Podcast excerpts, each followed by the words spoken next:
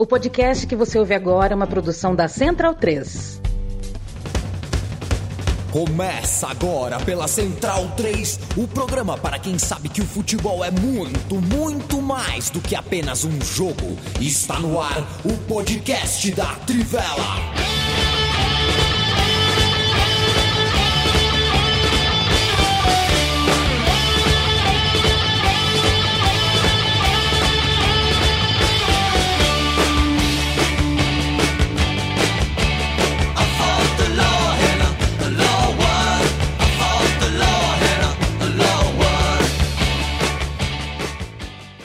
Bem-vindo, bem-vinda, amigo e amiga da Central 3 e da Trivela. Hoje é dia 30 de junho de 2022. Feliz julho para você que nos acompanha. Este é o videocast barra podcast da Trivela. O Bruno Bonsanto, você sabia que tem isso? Que o, o mês de junho e mês de julho não existia no, no calendário original? Você sabia disso, né? Eu já, boa noite, né? Eu já ouvi é. falar dessa história, assim, mas conta é, de novo. Então. Não, é isso. Dois. Eram dois. Dois patrões ali, ó. O seu Júlio e o seu não sei o quê. Era os caras dos fodão tal. E eles resolveram é, que eles, eles tinham que estar tá no calendário gregoriano. É por isso que o mês setembro, que era o mês 7, virou 9. O mês outubro, que era o mês 8, virou 10. Novembro tinha a ver com 9 e virou 11. Enfiaram dois meses no meio para é, fazer é aquela história, né? Para não desagradar o compadre, entendeu? Na camaradagem, abrir um mês. Tem gente que ganha mês na vida, tem gente que ganha abraço, tem gente que ganha um alô. O que, que você prefere? Eu prefiro, olha, eu, e a mim, um abraço. Cara, eu acho que tem, é, tem o seu valor. Ganhar um mês no ano, acho que tem o seu valor. Eu gostaria é de ganhar um signo também. Queria que o, o mundo zodiacal inventasse um, um signo. Você é do quê? Eu sou, eu sou de Yamin, ascendente Capricórnio. Leandro Stein tá aqui. Eu sou o Leandro Yamin, já falei com o Bruno Bonsante aqui. Tchau, Bruno. Até semana Tchau. que vem. Uh, eu tô também com o Leandro Stein, com o Felipe Lobo e com o Matias Pinto, todos trajados de alguma coisa, né? O Matias de Colo-Colo, o Felipe Lobo com a camisa cobrinha do, da Inter de Milão. É, não é uma cobra, né? É um dragão, né? Uma coisa meio diferentona e o Leandro Stein com o seu Borussia Dortmund. É, tudo bem, senhores? Como é que vocês estão? É, a gente. Hoje é 20 anos do Penta, a gente vai falar um pouco disso. E tem uma parada, né, Stein? É, hoje, uma mulher chamada Ana Marcela conseguiu um Penta também para o Brasil. Ela é pela quinta vez campeã mundial de maratona aquática. 25 quilômetros de nado em águas abertas. Você consegue imaginar o que é nadar 25 quilômetros? Não consigo imaginar nadar, quanto mais correr, quanto mais andar. Andar talvez já tenha andado, que eu gosto de andar bastante, mas enfim. É uma lenda, né? Ana Marcela, acho que não tem outra definição para ela além de lenda. É apenas a quarta pessoa na história da natação a ganhar cinco vezes uma mesma prova de mundial, né? Os outros são Michael Phelps, Kate Ledeck e a Katinka Rossu. Ana Marcela entra para para esse feito e é assim a história que ela escreve né, né nas maratonas nas maratonas aquáticas nas provas longas da natação é algo fantástico e, e é um marco né um marco no esporte ainda mais uma modalidade que se tornou olímpica de maneira relativamente recente.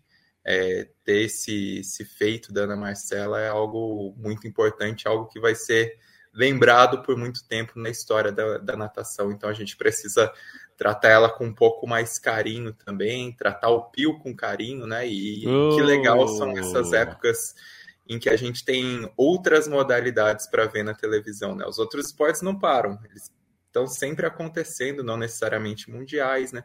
Eles estão sempre acontecendo, mas nem sempre a gente tem na, na tela da televisão quando passam até o sub-17 de Camboja. Então é, é legal quando a gente tem essa opção, esse incentivo às outras modalidades também. Alisson Pio, que hoje também, que dia hoje, hein? O Alisson Pio hoje fez o quinto melhor tempo da história dos 400 metros com barreira, sendo que ele já é o dono também do terceiro melhor tempo. Isso porque o Brasil pouco cuida de, ser, de sua malha uh, poliesportiva. Matias, você que é o cãozinho das efemérides, o que, que aconteceu, ou melhor, quem morreu no mesmo dia uh, do Penta da seleção brasileira?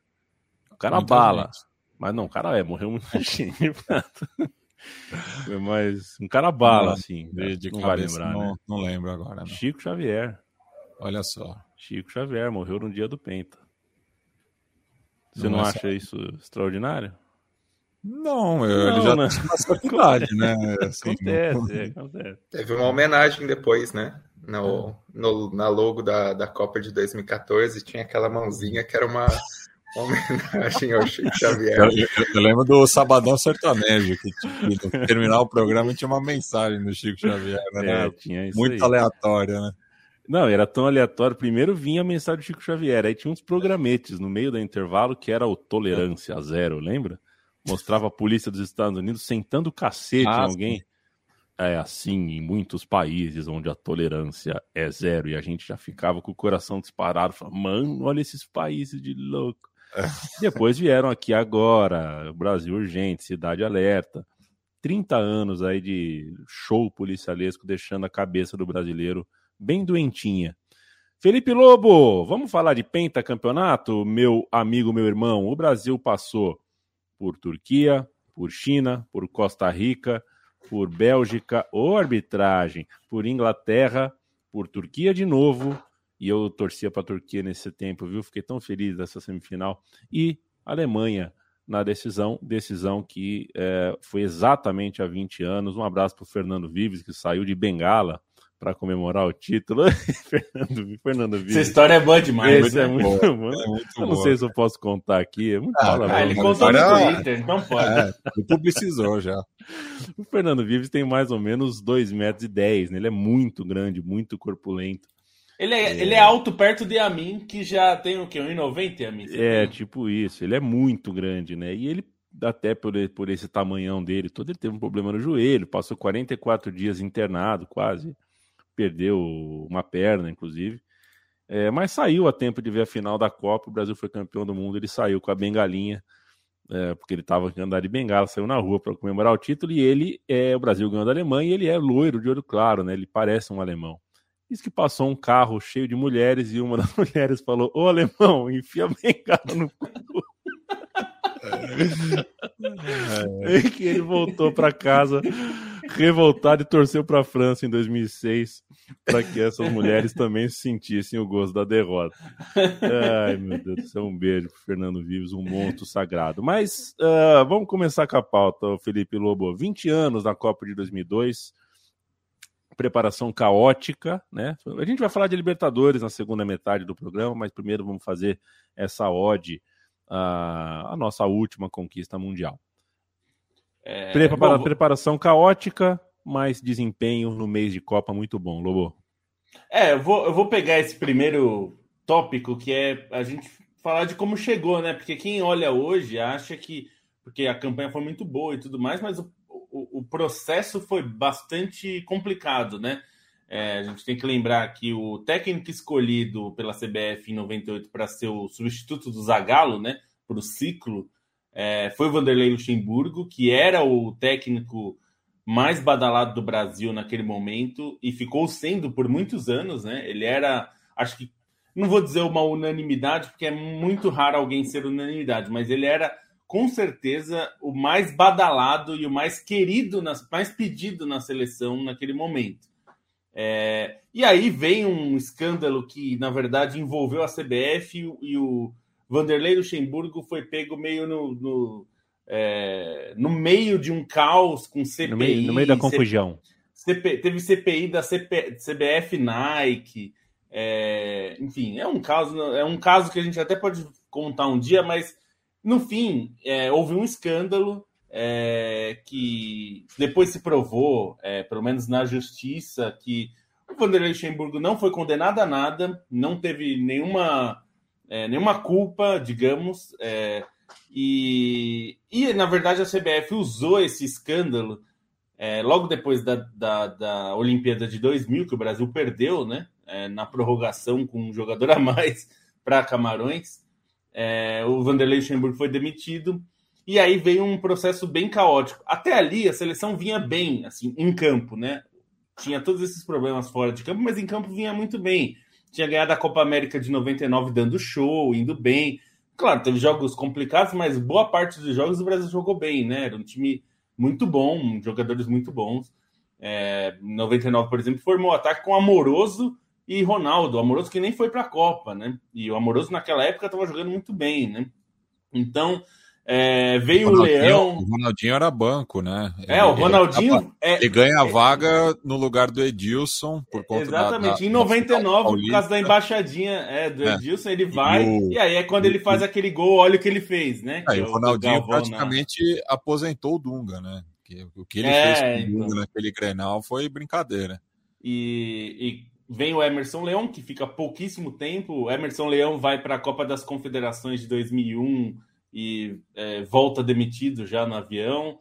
Foi uma Copa das Confederações que ele foi né?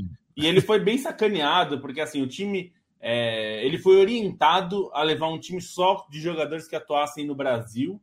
E aí é quando ele convoca o Leomar, que ele não convocou só para esse jogo, ele convocou para jogos das eliminatórias também. Mas ele convocou um time muito mexido, tomou um pau lá na, na, na Copa das Confederações, que a França acabou campeã, a França que era campeã do mundo, o Leão caiu no avião, veio o Filipão. O Filipão assume em 2001 para uma Copa América que o Brasil perde para Honduras, né? Com um time que já tinha uma, uma base, praticamente a base do Penta já estava no time do Filipão naquela época. E ele perde né, a Copa América de uma maneira que ficou muito marcada negativamente, né? É, foi aquela competição que o Mauro Silva se recusa a ir, porque estava uma, uma é, uma questão política na Colômbia muito. É, a Argentina é, com... não, não jogou. A Argentina não vai para aquela Copa América em protesto e o Brasil. E Honduras vai de convidado para preencher o espaço da Argentina. Honduras vai como convidado. É, enfim, então o Brasil chegou com, e, e a, as eliminatórias do Brasil classificou no último jogo, não correu muito risco de ficar fora, não. A gente tem uma sensação hoje é, que parece que, nossa, o Brasil quase ficou fora. É, que precisava ganhar da Venezuela em casa. Né? É, dependia de resultado na última rodada, né? É, assim, dependia de depende... resultado, mas era. era, é. era... Assim como Uruguai 94, assim como 94, o risco de ficar fora não era tão grande, né? Podia até empatar com o Uruguai no Maracanã, que estaria na Copa. Mas, claro, podia perder em casa, e aí, no caso de 93, é. acho que fazia mais sentido porque era aquele torneio curto, né? As eliminatórias eram disputadas em um mês. Era bem rapidinho e, e uma era má muito, fase né? do time ia para você é. ficava fora da Copa, né? É, 2002 é... acho que era mais provável, tipo, era mais tinha um risco maior porque precisava ganhar, né? Mas no fim o Uruguai também não ganhou da Argentina, então. É, então, e precisava ganhar, mas era da Venezuela em casa, e, tal, e o Brasil né? dominou o jogo desde o começo, assim, fez o gol logo. Não, levou o jogo pro Maranhão, né? Pra... É, levou, levou o jogo para lá, lá. E aí, enfim, e aí o Brasil, então o Brasil não chegou muito badalado para a Copa. É, tinha muitas questões, assim. Uma das questões era justamente o Ronaldo e o Rivaldo, né? Não tecnicamente, mas porque os dois vinham de lesões gravíssimas. O Ronaldo, naquele semestre antes da Copa, né, de janeiro até junho, ele praticamente é, não jogou em sequência, ele jogava muito pouco, porque ele estava se recuperando de uma lesão. Então não se sabia qual era qual seria o nível do Ronaldo e o Rivaldo, o Barcelona na época é, o Rivaldo, a gente tem que lembrar, era o melhor do mundo em 99, né? Ele, ele era um dos melhores do mundo naquele momento ainda.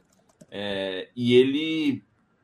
É, o Barcelona chegou a dizer que ele não iria para a Copa porque ele não tinha condições físicas por causa da lesão que ele estava se recuperando.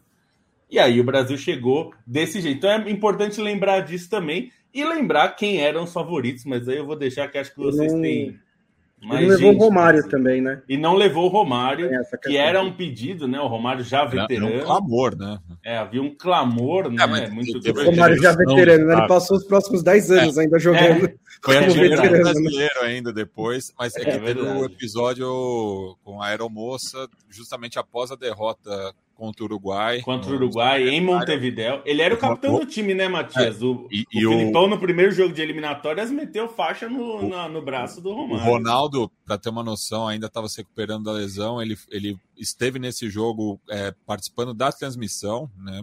é, evidentemente não, não jogou, mas é, essa é uma memória bem viva. Inclusive, é, foi a última vitória do Uruguai sobre o Brasil, né? É, é, é a seleção filiada da Comembol que está há mais tempo sem, sem vencer o Brasil, de, desde aquele gol do Magajanes. Episódio que era o moço, né? Parece que ele gravou uma entrevista de podcast, É. né? É, O eu episódio dessa isso. semana do podcast do Romário é com o São Aeromoço. oito e meia, viu, bom? É, eu sei. É, bom, acho que os principais favoritos dessa Copa do Mundo eram a Argentina e a França, né? Que a Argentina era a Argentina do Bielsa, que vinha com é, uma campanha maravilhosa nas eliminatórias, é, e a França era campeã mundial, era campeã da Euro de 2000 e, e tinha um time mais uma- melhor, né? Assim, vendo os nomes daquela, daquela seleção, era um time que agora que tinha ataque dessa vez, né? É, tinha o, o, o, o tinha o, o, o Trezeguet, e, que era um, um, um problema do time de 98, mas os dois acabaram tendo problemas, né? A França muito prejudicada pela lesão do Zidane, né? Mas o, a Argentina também acabou fazendo uma boa Copa e caiu num grupo muito difícil. Também teve isso. O grupo da morte, né? E foi a vingança do Beckham, né? Que em 98 o Beckham foi expulso, né? Contra a Argentina. E ele, ele que faz o gol de pênalti contra a Argentina no grupo que tinha Suécia e Nigéria ainda, né? E ele É, faz o gol da que- vitória. Entre Argentina e Inglaterra, eu só deixo a Argentina se vingar. Não tem nada que a Inglaterra possa fazer. Você tem vingança para a Inglaterra. E olha que eu, eu gosto desses caras. Foi um dos, um dos jogos da Copa, né? Está em Brasil, é, Argentina e Inglaterra. Foi um dos bons jogos da Copa. Uma Copa que não teve grandes jogos, né? Você vai conseguir lembrar a saga de Senegal. É um jogo marcante contra a França, um puta jogo contra o Uruguai. É depois um jogo bem interessante contra a Suécia, um dos melhores jogos da Copa. E depois faz um jogo contra a Turquia, que também é bom. O Senegal faz uma lista de jogos bons em sequência jogos bons no sentido de jogos que são emocionantes, que são realmente muito dinâmicos. Mas a Copa em si uh, foi um pouco carente disso. É... A não ser que você discorde de mim, queria te ouvir sobre, sobre o nível da Copa, a sua opinião sobre o nível dessa Copa, à parte, né, enquanto o Brasil fazia o seu papel, uh, o que acontecia na Copa do Mundo. É, foi uma Copa que não teve muitas partidas de, de placares tão movimentados, né? A parte do que a Alemanha acabou fazendo com a Arábia Saudita naquela primeira rodada, daquele Brasil e Costa Rica que, que foi um grande festival de gols. É, o grupo da Espanha ainda teve alguns placares mais elásticos, o próprio Senegal e Uruguai, mas não foi uma Copa tão emocionante em si é, em relação aos jogos, né? Mesmo se a gente for olhar para os mata-matas, assim, são raros jogos que tiveram mais do que três gols. É, batendo o olho aqui rapidinho, é só o, o Turquia e Coreia do Sul, que foi a, aquela decisão do terceiro lugar, que também foi bem mais leve, que teve o. É que, o geralmente é um jogo, é, é, é, uma disputa que o pessoal tá mais descompromissado, assim, né? É, já pega os reservas, teve o, o gol do, do Hakan Sukur com com poucos segundos que estabeleceu o recorde. Acho que tecnicamente não foi uma Copa tão memorável assim, até comparando com o que foi em 98, né? 98 das Copas que eu assisti, acho que é que eu considero de maior nível técnico. É, 2002, assim, sem considerar algumas que eu revi anos depois, né? Copas passadas, tipo de 70. Mas a Copa de 2002 realmente ficou devendo, mas foi uma Copa rica em histórias, foi uma Copa rica em surpresas, foi uma Copa rica em personagens, né? Se a gente pensar mesmo o que não deu certo com França e Argentina, eram seleções que no papel eram muito respeitáveis, né? A França realmente tinha uma equipe é, mais completa e até mais confiante do que tinha sido em 98, e não funcionou, principalmente com, com a lesão do Zidane ali, as portas do torneio, né? Custou muito caro e mesmo quando ele voltou contra a Dinamarca, acabou não sendo suficiente. A Argentina tinha tantos nomes que até não, não sabia como encaixar um Riquelme. Então, é, era uma Copa que, que tinha esses times com grandes jogadores, mas foram personagens negativos. E aí a gente pega as grandes surpresas, né? O Brasil teve uma campanha imponente, mas se for considerar assim por nível de adversários ou, os grandes oponentes, assim, peso de camisa do Brasil foram Inglaterra e Alemanha apenas, né? Uma é, Inglaterra que tinha alguns bons nomes, mas não era necessariamente a Inglaterra mais badalada do período, ainda que tivesse enfiado uma goleada na Alemanha nas eliminatórias, que tivesse alguns bons resultados. Uma Alemanha também que era bastante problemática, né? Que era até uma entre-safra da Alemanha, se a gente olhar num, num plano maior é, do que era a Alemanha nos anos 90 e do que viria a ser a Alemanha a partir de 2006. Era até uma Alemanha que tinha alguns problemas sensíveis de desfalque no meio-campo, de jogadores mais técnicos é, lesionados, né? O Daisley, o Mehmet Scholl estavam ausentes. É, então a Alemanha teve esses problemas. Foi uma seleção que passou ali no, no limite, mas era uma seleção limitada. E, e, o que ficou de história foi mesmo ver esses times mais surpreendentes, né? E Senegal e Turquia, principalmente, né? Além da Coreia do Sul, acho que são times legais porque eles correspondem ao que acontecia no futebol desses países de crescimento, né?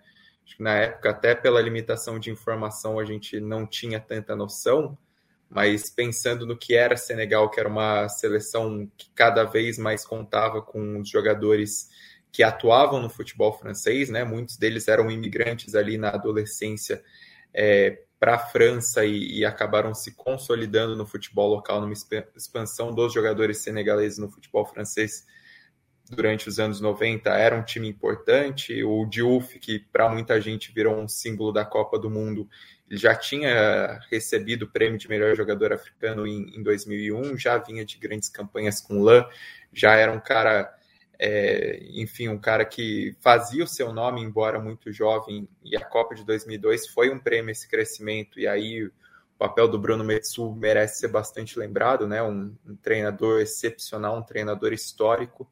É, a própria Turquia tinha Você uma lembra geração... como ele comemorava o gol, Stein? Exatamente não. O Bruno Metsu, ele fazia assim, ó. Pegava a mãozinha e comemorava assim, ó. Não sei se não, você lembra.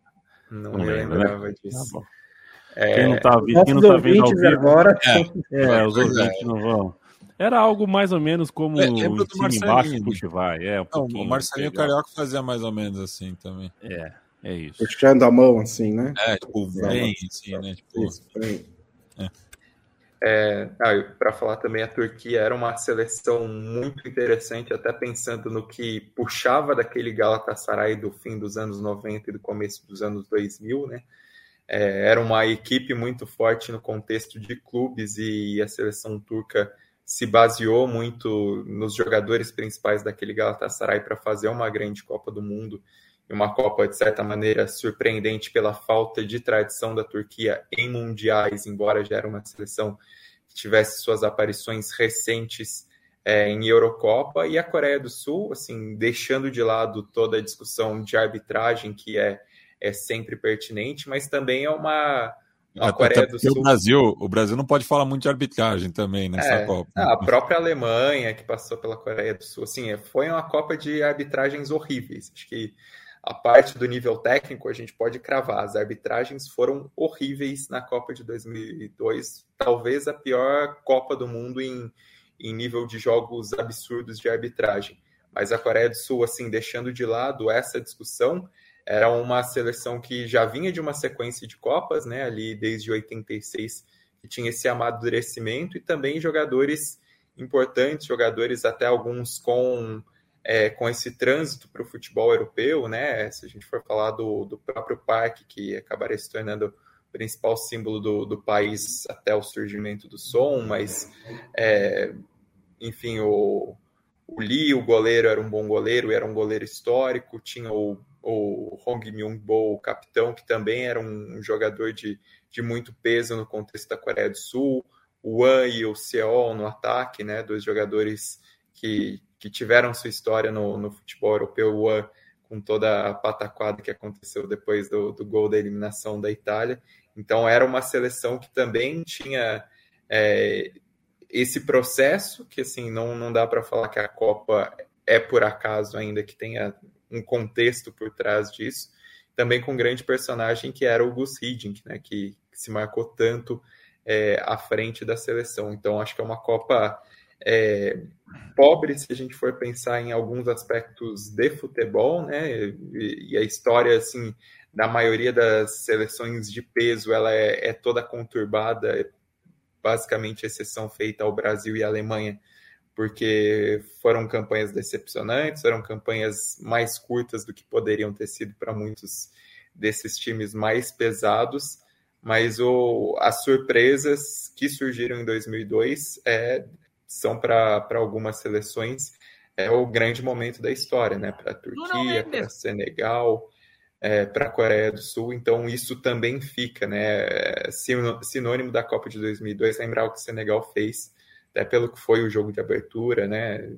É, revi esse jogo mais recentemente e foi realmente uma, uma baita atuação de Senegal, uma atuação segura e muito bem nos contra-ataques. E, e dessas madrugadas que muitos viraram, dessas manhãs, né? Um clima, uma Copa muito bacana também pelo clima especial. Ter essa, essa pitada de emoção que essas seleções surpreendentes ofereceram é, é, é, é bastante bacana também. Faz tempo que não tem uma Copa de madrugada, né? Que aí eu, eu podia brilhar nessa. Porque nas Copas que a gente cobriu na Trivela, é o lobo que brilha, né? Porque ele acorda de manhã. E aí ele é, chega, chega lá super sorri, sorridente, né? O, o Qatar, o Qatar vai ser Oi? meio de termo, né? Tipo, enquanto você tá indo dormir, o Lobo tá acordando. É, o primeiro jogo é a 7, vai doer, vai doer. É, é, mas é, é parecido, é. O, da, o da Rússia tinha jogo às 7 também, ou às 8, mas era. O primeiro jogo era super cedo. Acho que era às 9, né? Era às 9? Acho que era pelas 9. Ah, tá. Bom. É que eram três por, por dia, né? Então era mais. Um e é, dessa vez vão ser quatro, né? Vão ser quatro, é. É que todo mundo batia cedo na casa do Bonsa, né? Que a redação é. da Trivela funciona na casa do Bonsa. Ele tinha essa impressão que a gente batia quando o sol tava raiando lá. Pelo menos eu nunca perdi a hora, né? Como, né? O me acordava. É, ó... Uma... Não, diga aí. Não, eu ia passar o, os nossos amigos aqui, já mudar, já fechar o Lubin. Então, o que você puder me dizer, diga agora. É, não, dizer, dizer que é, uma das grandes discussões dessa, dessa Copa, né, pelo menos no Brasil, mas acho que não só no Brasil, foi quem foi o melhor jogador da Copa, né? A gente teve bastante essa, essa discussão porque Ronaldo e, e Rivaldo, eles, eles foram muito bem, né? Os dois foram excepcionalmente bem. Aliás, os dois tinham ido muito bem em 98 também, né? Tanto Rivaldo quanto Ronaldo. Ronaldo na final já entrou meio baleado, né? Que teve a convulsão, mas é, e o rival também não jogou bem na final. Ninguém jogou bem, né? O Brasil podia ter sido tomado 6 a 0 não seria exagero. É, mas em 2002 os dois foram decisivos mesmo para o time em vários momentos, né? É, para pegar o, o, Ronaldo faz os dois gols da final que são muito marcantes, né? Mas ele, ele termina como artilheiro da Copa e e o Rivaldo faz gols que são muito cruciais na campanha, né? O gol contra a Bélgica é muito importante, porque a Bélgica foi um, um adversário muito difícil para o Brasil nas oitavas, e aí teve aquele gol anulado, que foi mal anulado, que teria aberto o placar para a Bélgica, né? No, no, é, um jogo que poderia ser mais difícil do que foi. Contra a Inglaterra, ele faz o gol, né? Numa jogada do Ronaldinho, o gol de empate, que é um gol é, aquele jogo foi do Ronaldinho, mas o gol do Rivaldo foi de uma técnica absurda, né? Porque ele recebe a bola no, na direita e bate de canhota, né? Que é uma, uma posição difícil, né? De ajeitar o corpo. Ele, ele faz o gol. É, e ele joga bem, enfim, vários jogos dessa Copa, não só os que ele faz gol. É, tanto que na final ele faz aquele corta-luz que é muito bonito, né? É, pro, pro Ronaldo, para o Ronaldo fazer o gol. Então, eu, particularmente, elegeria o Rivaldo o melhor da Copa.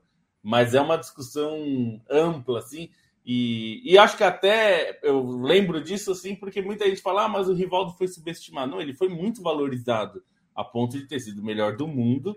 E por duas Copas seguidas, ele foi, se não o melhor, ele foi o segundo melhor é, do Brasil e, ou da Copa até, né? Como um todo. Lembrando que o Ronaldo foi eleito o melhor jogador da Copa em 98 e até uma coisa que o, o Bonsa conta no texto que subiu hoje, é, a FIFA muda, né, sobre é.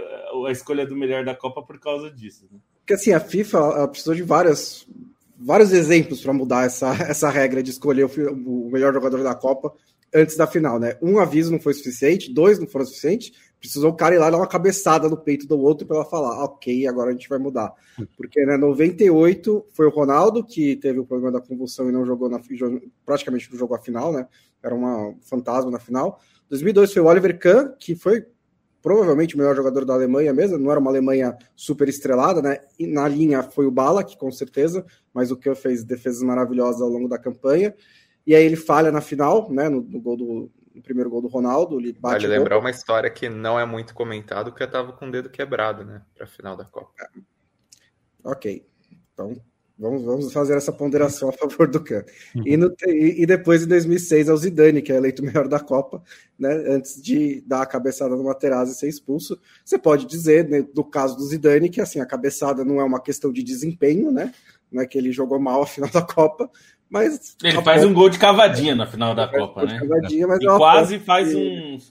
E, só não fez o segundo gol porque o Buffon fez uma defesa milagrosa, né? Então, realmente, mas jogou aposto, bem a final. Aposto que se fosse depois da final, talvez o Zidane não fosse escolhido, fosse o Canavaro, que depois acabou levando a bola de ouro, né? Muita gente que disse que eles trocaram os prêmios naquela temporada, e aí a FIFA muda o sistema de votação para 2010, que curiosamente ganha um cara que não jogou a final, então não fez diferença. Até porque Mas... na final também não. Ninguém, é. tirando o, o, o Iniesta, quase é. ninguém é. fez por merecer, né? Exatamente. É. Aí em 2014 ganhou um cara que perdeu a final, e em 2018 ganhou um cara que perdeu a final também. Então, assim. É, não, só para complementar uma coisa que eu acho legal dessa seleção de 2002, pelo menos minha opinião, assim, minha impressão, é que é uma, uma seleção brasileira, um elenco que tem vários caras que você olha para eles e você fala, puta, é legal que esse cara tenha ganhado uma Copa do Mundo. Tipo, os três goleiros para começar, né? Marcos, Dida e Rogério Ceni. É legal que esses três caras tenham vencido uma Copa do Mundo, um Ronaldinho, um Rivaldo, um Ronaldo como protagonista, né, gente... embora estivesse em, oh. em 94. Acho que a, a seleção de, de 2002 tem muito isso, né? Você olha para os caras... E era uma seleção que se apoiava muito também, né, Stein? É, é, tipo, o pessoal meio deixou o ego de lado, assim, ao contrário de outras, principalmente quatro anos depois, né? É. Mas é, é, era uma seleção que se apoiava muito, assim, né? Você é. sentia isso, né? Tem uma coisa que a gente fala muito de... É sensacional, né? De 90 ter, para mim, né, pelo menos, para mim 90, a Copa de 90 o Brasil tem a melhor convocação de zagueiros da sua história. Nunca uma Copa teve tantos zagueiros do, do nível que tinha em 90. Acho que dá para pensar que em 2002 talvez tenha sido o, o nível mais alto de goleiros que o Brasil teve numa Copa. Acho que dá para discutir que hoje em dia a gente tem né, 18 e, e 22, provavelmente 22 a, com esses três que estão lá, são três de nível altíssimo também, né? É, agora, 2002, que, gente, que, os três já fecharam a carreira, né? É, dá para dizer que pô, são três dos grandes goleiros da história do Brasil, né? Então é, é, é difícil repetir né, uma convocação com três caras é. daquele nível. Né? Acho que 2002 um, é, é muito simbólico, né? E cada um muito representante né, de, um, de, de três clubes de São Paulo. É, e o que eu estava vendo aqui, tinha 14, na verdade, 13 jogadores que atuavam no Brasil Sim. naquela seleção, e eu fiz, fiz, uma conta rápida aqui, a menos que eu esteja enganado, de oito clubes diferentes. Então, muitos, é. muitas torcidas ao redor do país tinham o seu representante naquela seleção, né? Tinha um cara que estava lá jogando pela seleção brasileira. O Kleberson, né, do, do Atlético Paranaense, né, que, que, é um símbolo disso, né, que era o atual campeão brasileiro, né? E cabe lembrar, né, que o Brasil nunca foi campeão mundial com é, mais jogadores convocados é, de clubes europeus, né? Em 94 é, você tem é meio a meio, porque ainda é, super, os clubes brasileiros superavam os europeus, mas tinha clubes japoneses também na, na história, né? Porque a, a J-League tinha entrado é, na rota, né? Era um mercado atraente, tudo. Mas no 2002 o, o, o Brasil ainda, o, os clubes brasileiros é, sobrepunham, né? Os clubes europeus. Ao contrário da Argentina, por exemplo, que tinha só três jogadores é, atuando no futebol local, né? E todos do, do River Plate. É, só para para complementar o comentário, não. acho que é outra coisa também que, pensando esse elenco de 2002, era tão fechado também que é uma das Copas que, olhando para quem foi de fora, é, você pensa que muitos caras que ficaram de fora mereciam uma Copa do Mundo, né? E fala de Alex, de, de Jalminha, são os mais comentados até por, por não terem sido convocados. Mesmo o nível dos atacantes era muito alto, né? Pensando em Amoroso, em Elber em muita França. gente que, que fazia de fora, é, França também, muito jogador bom estava disponível, também é, um, é outro ponto dessa seleção de 2022. E uma sugestão aí para quem gosta de turismo boleiro, né? É, uma dica para quem por acaso for um dia para o Japão, ir para o Tour de Yokohama é muito legal e lá tem, tem muitas menções à Copa de 2022, tem até um monumento no estádio. Mas 2002, né? Também. É, 2002. Eu Você falou 2022. Ah, 2002. É, acabou de tocar o interfone aqui, só para concluir o comentário rápido. É, vale também a, a sede da federação da, da federação japonesa, também tem vários e vários itens, até pedaço da grama, camisa de todas as seleções. Então é muito bacana.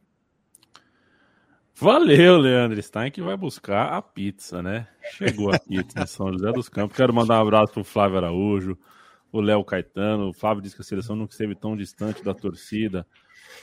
É. é isso é uma coisa que se fala toda vez, viu, é, Flávio? É, mas, Vou te falar mas, que é, é, mas, é bem... período de 15 anos aí que a seleção joga. É. Sinceramente, mas eu acho que está distante, no geral, a seleção brasileira. Um abraço pro Thiago Iannone.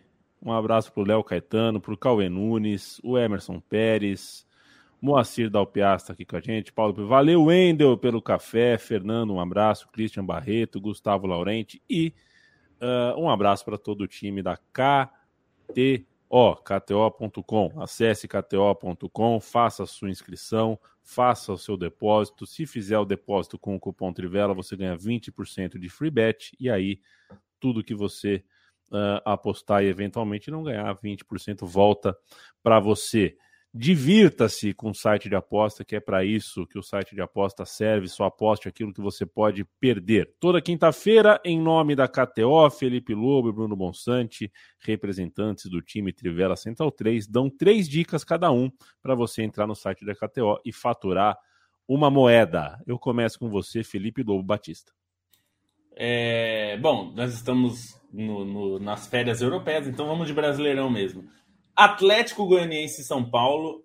O São Paulo tem um certo. É um pouco inimigo do gol, né? Então, menos de dois gols e meio é, para essa partida é uma cotação que está 1,52. Não é muito alta, mas é, é bem possível, porque o Atlético Goianiense também não é um time super artilheiro, né? É, Palmeiras e Atlético Paranaense, eu diria o contrário. São dois times em ótima fase. O Palmeiras muito bem, é o líder do campeonato. E o Atlético Paranaense, comandado pelo Filipão, técnico do Penta, vem muito bem. Tá ali brigando na parte de cima da tabela, dentro do G4. É um time bem interessante. É, é um time que tem feito gols. Não é um time é, é de um número baixo de gols no campeonato então, a expectativa é que tenha bastante gol, mais de dois gols e meio, 1,93. A cotação está bem interessante nessa. E por fim, Fluminense e Corinthians. Aqui, os dois times também, assim, é, tem jogos que variam muito o número de gols, então é muito difícil de prever, mas pelo confronto, pelo encaixe dos dois times, menos de dois gols e meio, menos de dois gols e meio, 2,40. A cotação está bem interessante, considerando que Corinthians e Fluminense também não são times é, que fazem gols com muita proficiência, né? Então é uma cotação boa para pegar e aproveitar no fim de semana. Bruno Monsante. Também só Brasileirão, começando com Curitiba e Fortaleza. É, a odd está meio igual para os dois, mas Fortaleza deu uma recuperada aí nos últimos jogos, né? Ganhou do América, chegou a abrir 2 a 0 contra o Atlético Mineiro. É, agora vai jogar a Libertadores e o Curitiba vem de quatro derrotas consecutivas, então é, uma aposta a favor do Fortaleza seria o handicap 0 a 1,95. Se o jogo empatar, é como se nada tivesse acontecido. Se o Fortaleza ganhar, você leva essa cotação 1,95. Aí Juventude e Atlético Mineiro, eu acredito que o Galo, né, entre duelos da Libertadores, vai dar uma poupadinha, mas ainda tem capacidade de vencer o Juventude a 1,86. Eu acho que é uma cotação é, bem interessante.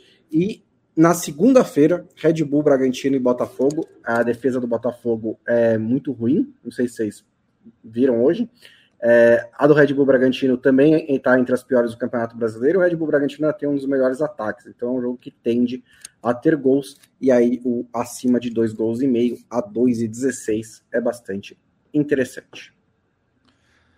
KTO.com, um abraço a todo o time, a toda a equipe da KTO. As odds são ótimas, o atendimento é muito bom. Se você tiver qualquer problema, é 24 horas de suporte, inclusive em português, que é algo que nem todo site te oferece. Se você ouve o podcast da Trivela e gosta de apostar, faça isso na KTO, porque a KTO valoriza a comunicação independente, valoriza a Central 3, valoriza a Trivela, e isso não é pouca coisa, porque a gente sabe a luta que é estar na comunicação independente aqui. Então, valeu para o time da KTO, um abraço e um abraço uh, ah, para todos vocês que fazem a sua fezinha. Pode ser, é bom aquele documentário, né, Matias? Qual é o time mesmo? O documentário da Loteca Argentina, o time que ganha do. do é o Racing de Córdoba.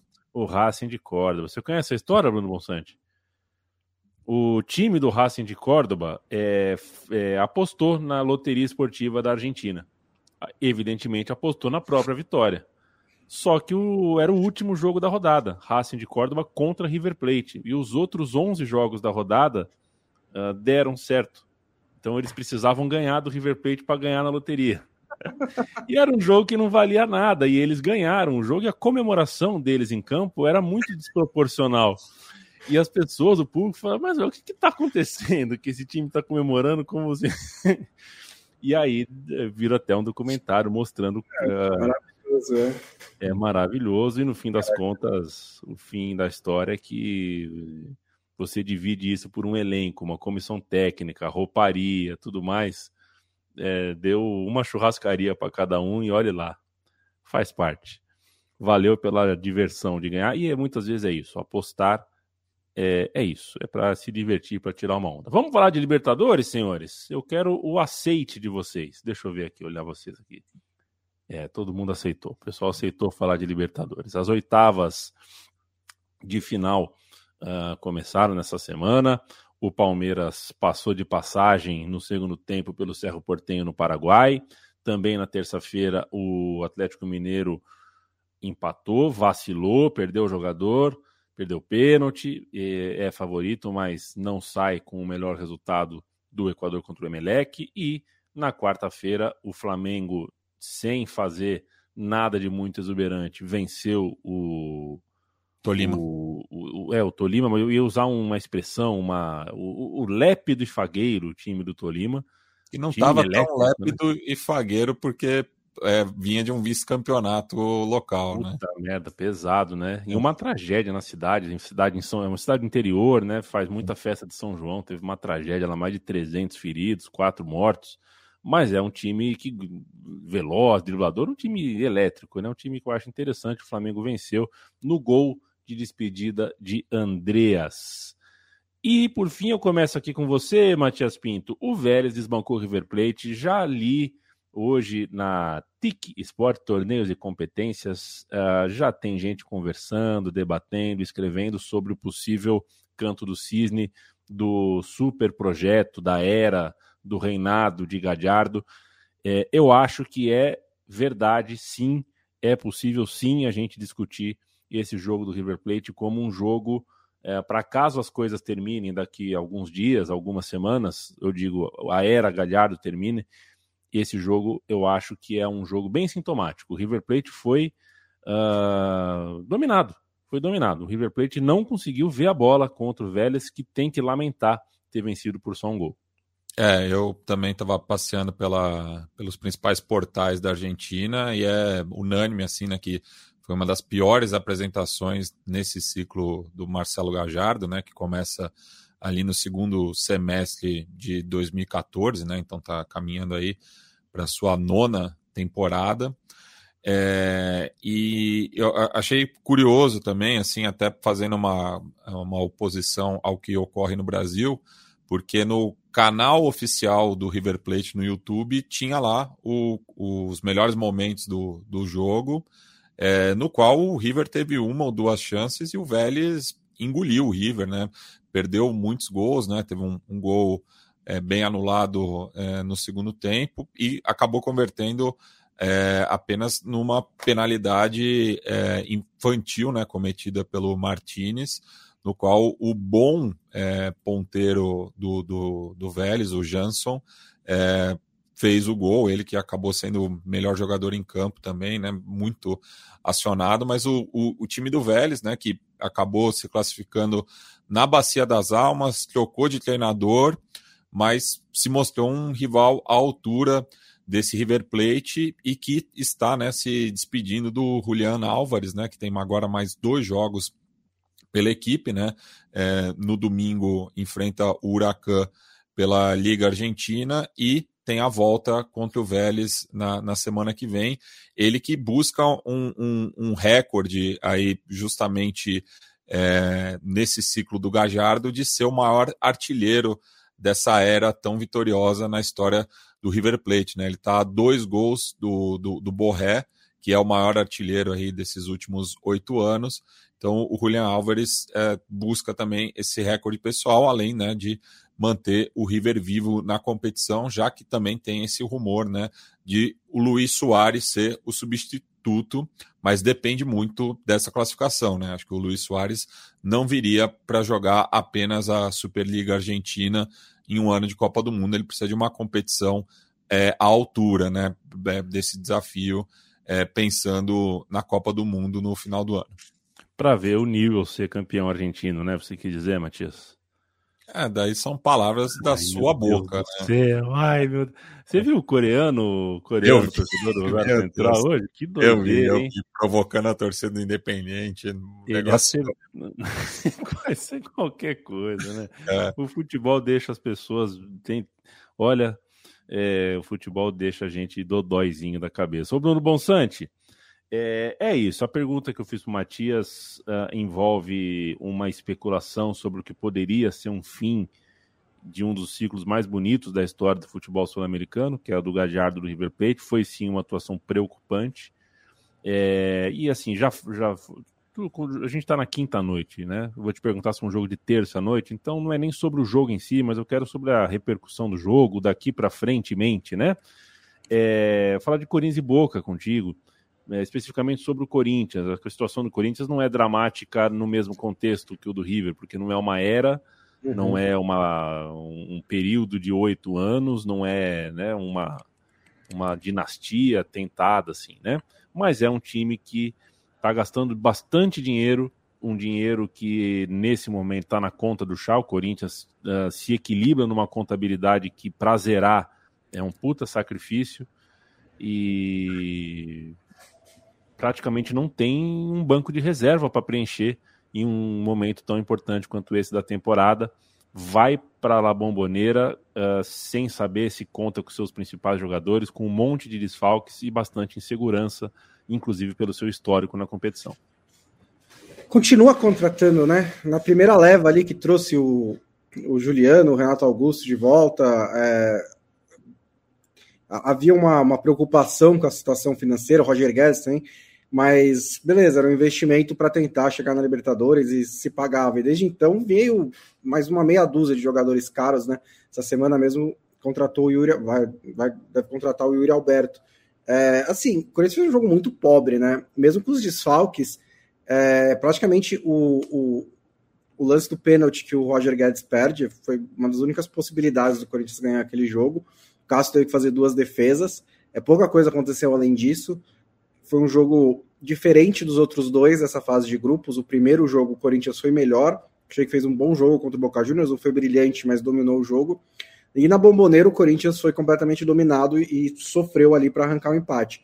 E acho que isso é o que é mais preocupante, né? Porque agora vai ter que ir para a Bomboneira, onde pouco tempo atrás não teve uma boa noite, e vai ter que arrancar uma vitória lá. E isso com uma esse time que é um pouco estranho, né? Porque é um time que não perde, é um time que não toma gol, é um time que tá na ponta da tabela do Campeonato Brasileiro, mas não convence. Apesar de ter alguns jogadores que, para o nível do Brasil, são fenomenais, né? É, o, por exemplo, o William teve, fez uma jogada maravilhosa terça-feira pela ponta esquerda, né? Você tem alguns jogadores muito, muito bons para o nível do Brasil, mas é, como um todo o time não, não funciona direito. E, e, não estou nem apontando o dedo para o Vitor Pereira, que acho que está fazendo um trabalho ok até agora. Não é o melhor trabalho do mundo, não é o melhor nem nada, mas está tentando também encaixar essas peças. Também é difícil quando chega um cara por semana, mas é, é um time muito estranho. Mas acho que o Corinthians ficou numa situação complicada, né? É, ir para a bomboneira precisando de resultado, assim, é, não é uma situação muito legal de se estar.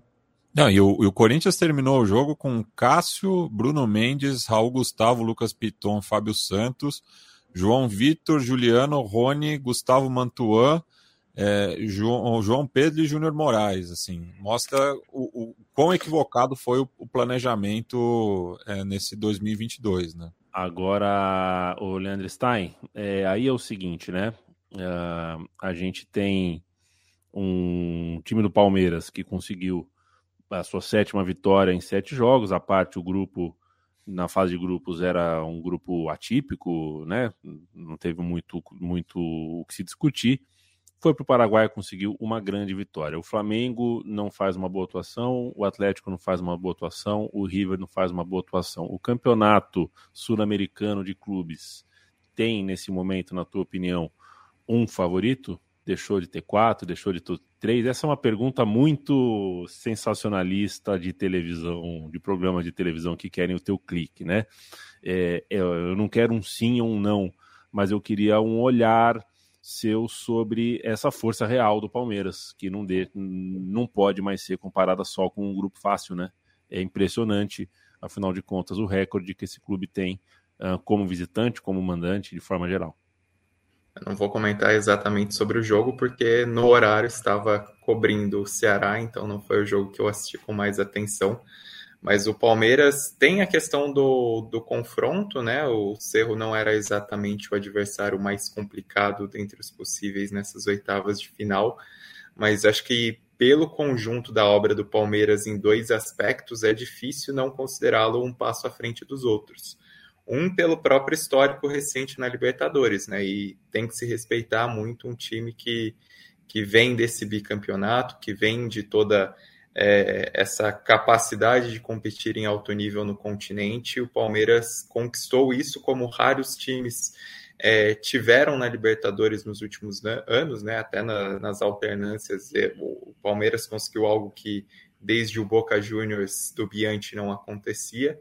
E pelo que vem produzindo nessa temporada, né? Pelo que vem jogando, o Palmeiras é, é difícil de, de falar um A sobre o Palmeiras, porque tem um elenco muito forte. Acho que dá até para discutir se o elenco do Palmeiras é o melhor ou não, comparando, por exemplo, com o do Atlético Mineiro, mas pelo nível de acerto do time, pela qualidade de futebol apresentado, pela é, maneira como a equipe vem construindo os resultados e, e uma coisa desse Palmeiras que me passa muita impressão é que é um time que está tão enraizado com as ideias de jogo que muitas jogadas parecem sair de maneira até automática. É, pelo nível de apresentação do Palmeiras, é uma equipe de fato para ser colocado um passo à frente.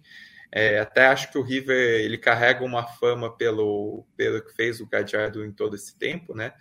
Mas até pelas eliminações recentes, não é um, um River Plate que necessariamente aparece como um candidato ao título, tem esse chaveamento do lado argentino da competição que, que o coloca como um virtual candidato à semifinal, mas as últimas campanhas já são um pouco mais questionáveis pela maneira como o time caiu.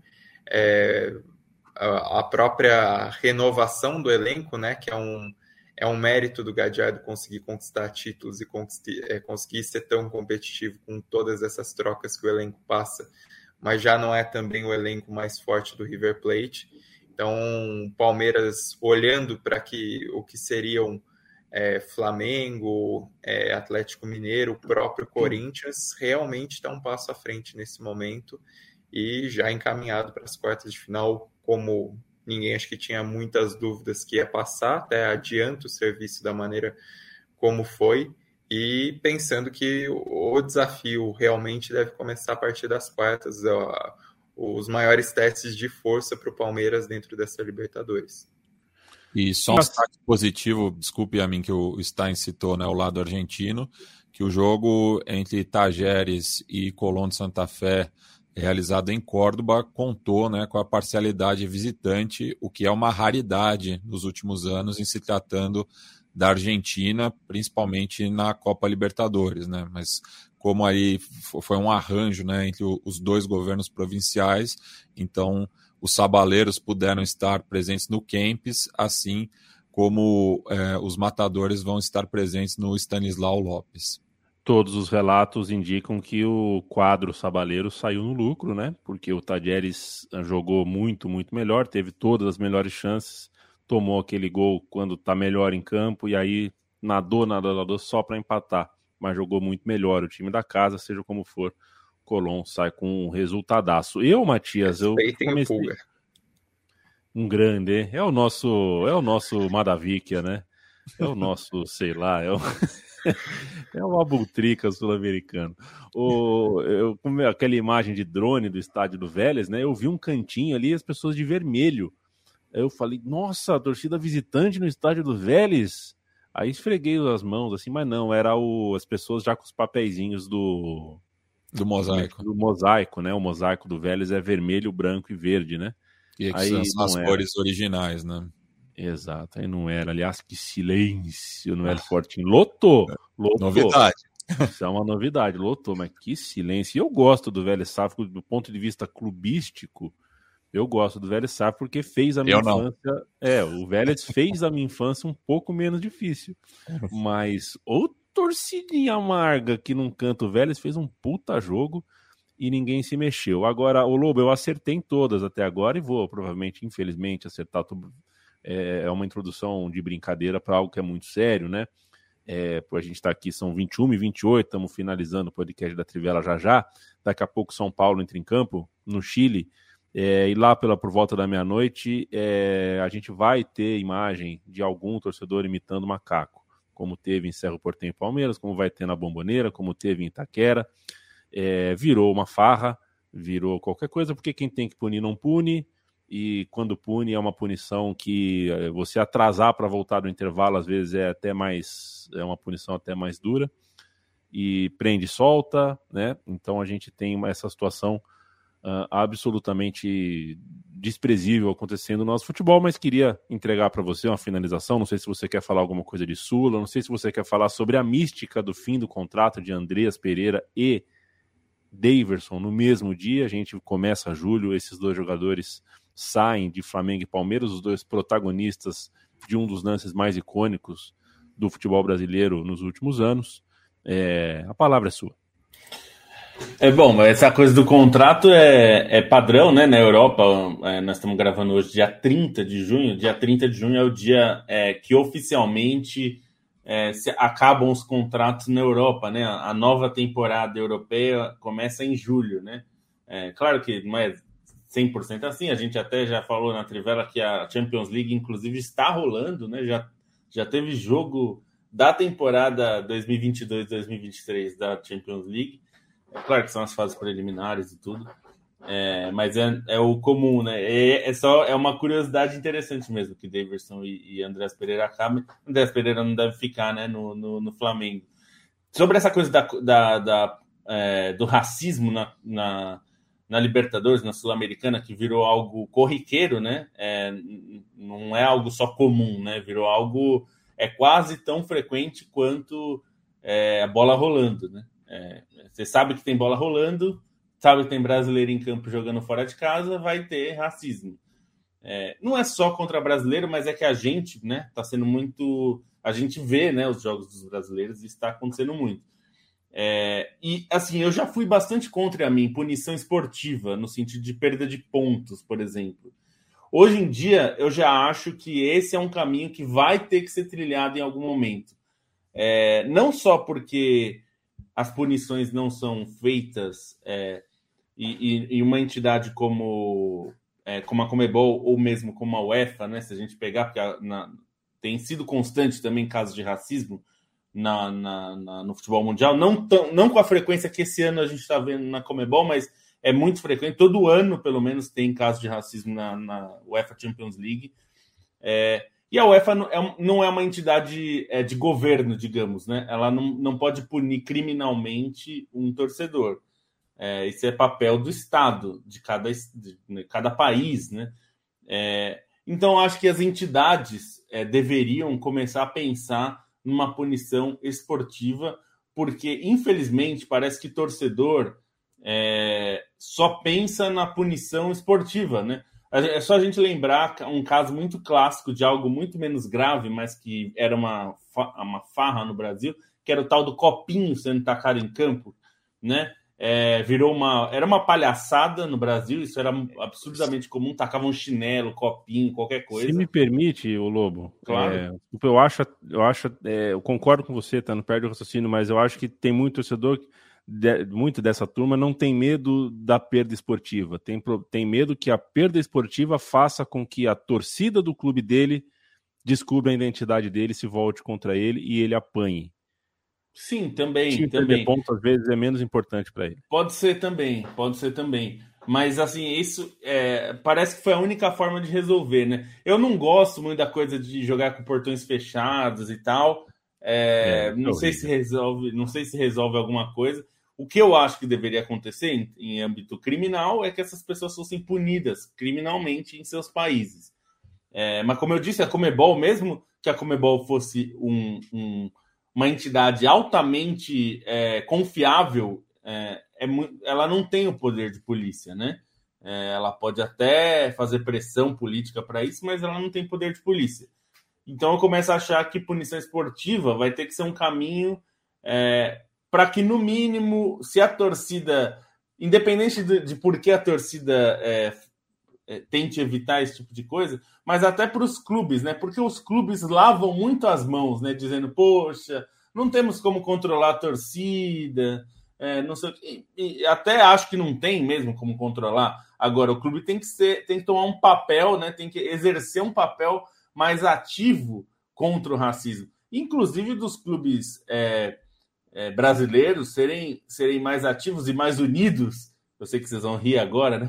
Clube Brasileiro Unido. A gente tem duas ligas sendo formadas no Brasil ao mesmo tempo.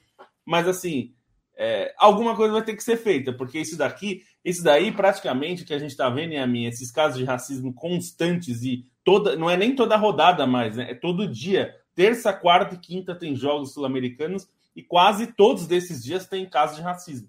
Então, virou uma coisa que, assim, ou, alguém, ou a gente vai fazer alguma coisa ou esses caras vão ficar esfregando na nossa cara que são racistas até quando, né? É, Exatamente. Assim, esses caras, eu digo, não é só os estrangeiros, né? A gente já sabe que acontece racismo no Brasil. Não estou dizendo que o brasileiro não, faz e, nada e, de errado. Não, é e, e, as é diretorias, dos clubes, as diretorias dos clubes brasileiros também estão um pouco se importando, né? Estão é... um pouco se importando, é. Isso é, é uma bobagem. E assim, mesmo quando acontece no Brasil, o, o Brasil é culpado no sentido de que nada é feito contra os racistas que exercem racismo no Brasil, né? As pessoas Exato. que cometem é, um, um, delito no Brasil não fazem nada, são sol, soltas, não são nem sequer processadas por isso, né? Então, é, alguma é, coisa precisa o... ser feita. Eu não sei mais o que, assim. Eu acho que vai começar, a gente tem que começar a punir com pontos e talvez exclusão da competição. Eu, eu, é, eu, eu, também não sei se, o que mais dá para fazer, né? Eu não sei se funciona os pontos, eu não sei se é justo os pontos, mas a gente já tentou todo o resto, então assim, vamos tentar também, porque assim, a única coisa que eu tenho certeza que funciona é se a pessoa for racista, ela for ficar presa por cinco anos, ou se ela tiver que pagar uma multa gigantesca por causa disso. Mas aí é um assunto de polícia, não é um assunto de futebol. E assim, mas o futebol tem responsabilidade sobre isso, porque se uma pessoa vai num restaurante e começa a xingar todo mundo de macaco, o restaurante tem que fazer alguma coisa. O restaurante não pode só ficar lá de braços cruzados falando, bom, sei lá, né? Se a polícia aparecer aí, mas é, ele tem uma responsabilidade com isso, o futebol tem uma responsabilidade também. Então, assim, não sei se vai dar certo tirar ponto ou excluir, não sei se é justo, mas eu tô aberto a tentar, porque senão a gente só. Senão o próximo passo depois disso é a gente simplesmente falar: bom, tentamos tudo que a gente não podia fazer e não, não para.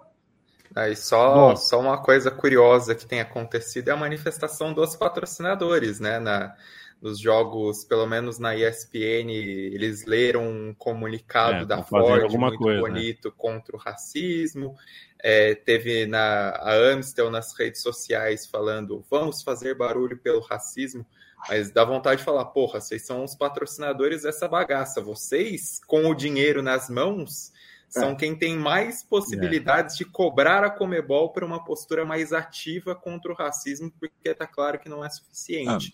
e, aí você tem esse discursinho de engajamento em rede social, de, e- de querer mostrar trabalho, né?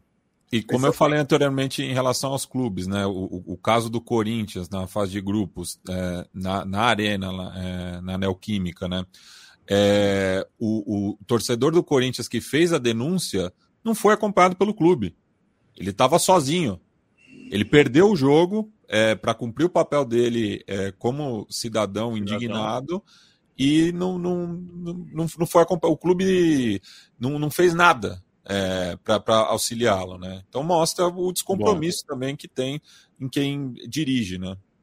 E Só- o, Lobo, o Lobo citou bem, o, o Stein, sobre aqui no Brasil também tem, é que é difícil de filmar. É outra coisa se você for filmar, porque você filmar o gestual que fazem de macaco pra gente é uma coisa, mas tenha certeza que em Palmeiras e Cerro Portenho, ah, aqui, semana que vem, os torcedores do Palmeiras vão na divisão de torcidas chamarem os e vão chamar os paraguaios de bolivianos, o que é, É. um termo pejorativo, chamá-los da- de índios e tudo mais. Porque daí é, é- o, o brasileiro ataca o racismo com a xenofobia e também com, uma- com um pensamento de que ah, esses índios aí vão ser racistas é, com a gente. É, co- como assim? Se, se o racismo fosse uma coisa, um monopólio do europeu branco, né? É, É. Mas não, o racismo é tão perverso que faz quem está na, na base da, da pirâmide social um um atacar o outro, né? É, e, e- então fica também esse pensamento torto, né, de que é, como assim, né, é, é, esse, esse bando de índio aí vai ser racista com a gente. Então Pra é, gente fechar, Stein. Não, só ia outros comentários rápidos sobre jogos, só para não deixar passar batido. Um Atlético Paranaense, né? Que jogaço que foi contra o Libertar. E que bola que é o Vitor Roque com 17 anos, encarando, partindo para cima. É, participativo nos dois gols, então uma vitória de muito peso do Atlético Paranaense para pontuar também na Copa Sul-Americana, mais um grande feito do Ceará, né? Um jogo muito difícil contra o Strongest em La Paz. Tomou um gol logo no início, parecia que não ia se recuperar, teve dificuldades em vários momentos do jogo, e aí consegue o empate já na reta final do segundo tempo e vira o placar no- nos acréscimos. Então, um resultado histórico do Vozão, né? Para quem já tinha feito uma fase de grupos com 100% de aproveitamento, para quem já tinha vencido o Independente em Avedianeda, conseguir derrubar o Strongest na, na altitude também é, é outra coisa digna de nota, é um, um grande resultado do Vozão. É, a gente não dá tempo, a gente já falou tantas vezes, é tanto time disputando a agenda internacional, a gente adoraria falar mais tempo da vitória do Ceará na altitude, a gente está agora nesse momento tendo Fortaleza e Estudiantes, não tem como falar desse, mas de vários outros tem como. Ah, só que não dá tempo da gente falar de tudo, a não ser que a gente faça um programa de duas horas e não é ah, a intenção. Então, é, é isso. Decisões editoriais, a gente hoje quis falar do Penta, quis falar ah, da efeméride, não dá tempo da gente uh, falar de tudo que a gente quer, mas fica o registro de fato. Aliás, hein, que o Gladson tá aqui hoje, torcedor do Furacão. É, Felipão chorou hoje na coletiva, né? Perguntaram para ele o, sobre o Moacir Dalpiaz também, outro ouvinte de longa data. Boa. Perguntaram para ele sobre o, o título de 2002, ele começou a chorar. O Juan Pablo, inclusive, escreve aqui: o Kleberson merecia ser eleito o melhor da final aquela bola no travessão, né? Se entrasse, talvez era outro papo. Cleberson acerta o time, né? Dá para ver, dá para ver o time capenga assim, ó, e o time em direita, né? Quando sai o Juninho Paulista entre o Cleberson. E, o, é e, se o, e ele venceu um lobby muito grande. Lobby, eu digo, no, no, não no mau sentido, assim, mas existia um pedido para mudança no meio-campo, mas o mais cotado era o Ricardinho, né?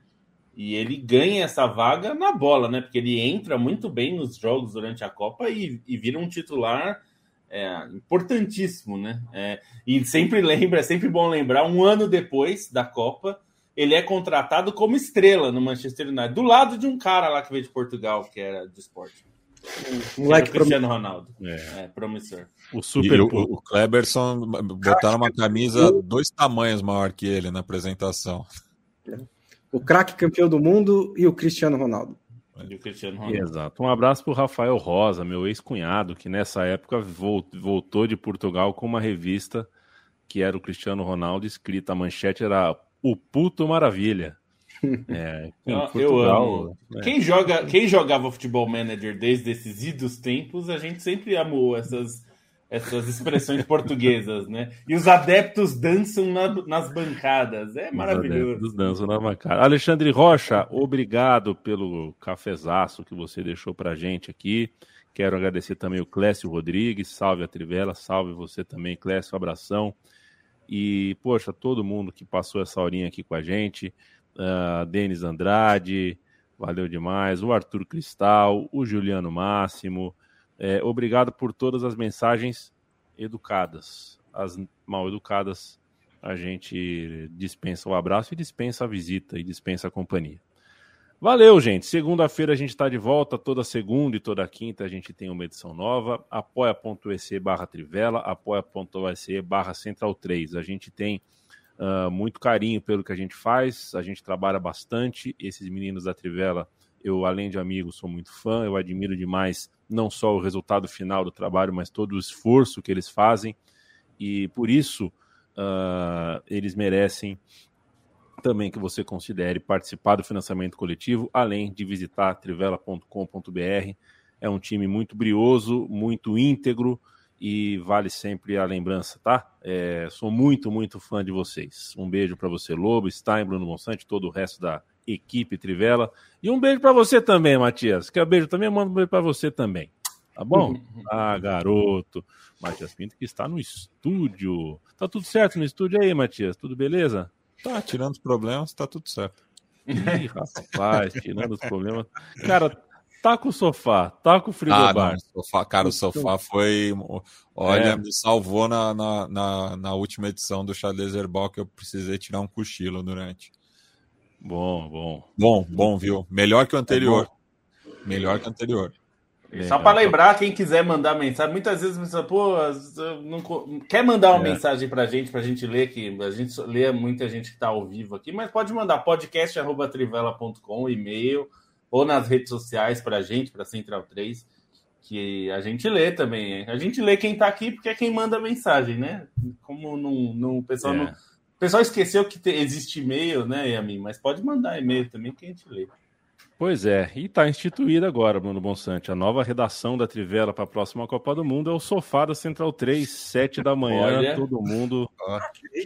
Eu acho que pode, ser, pode, pode se tornar é. realidade isso aí, hein? É, é Vamos conversar sobre tem, tem três te televisões aqui no estúdio, né? Oh, três jogos simultâneos até. É, na, na, terceira rodada, isso é uma mão na roda do cacete, né? Eu acho que ainda tá na minha casa, mas podemos conversar. tá perto aí, rapaz. Tá uma vergonha.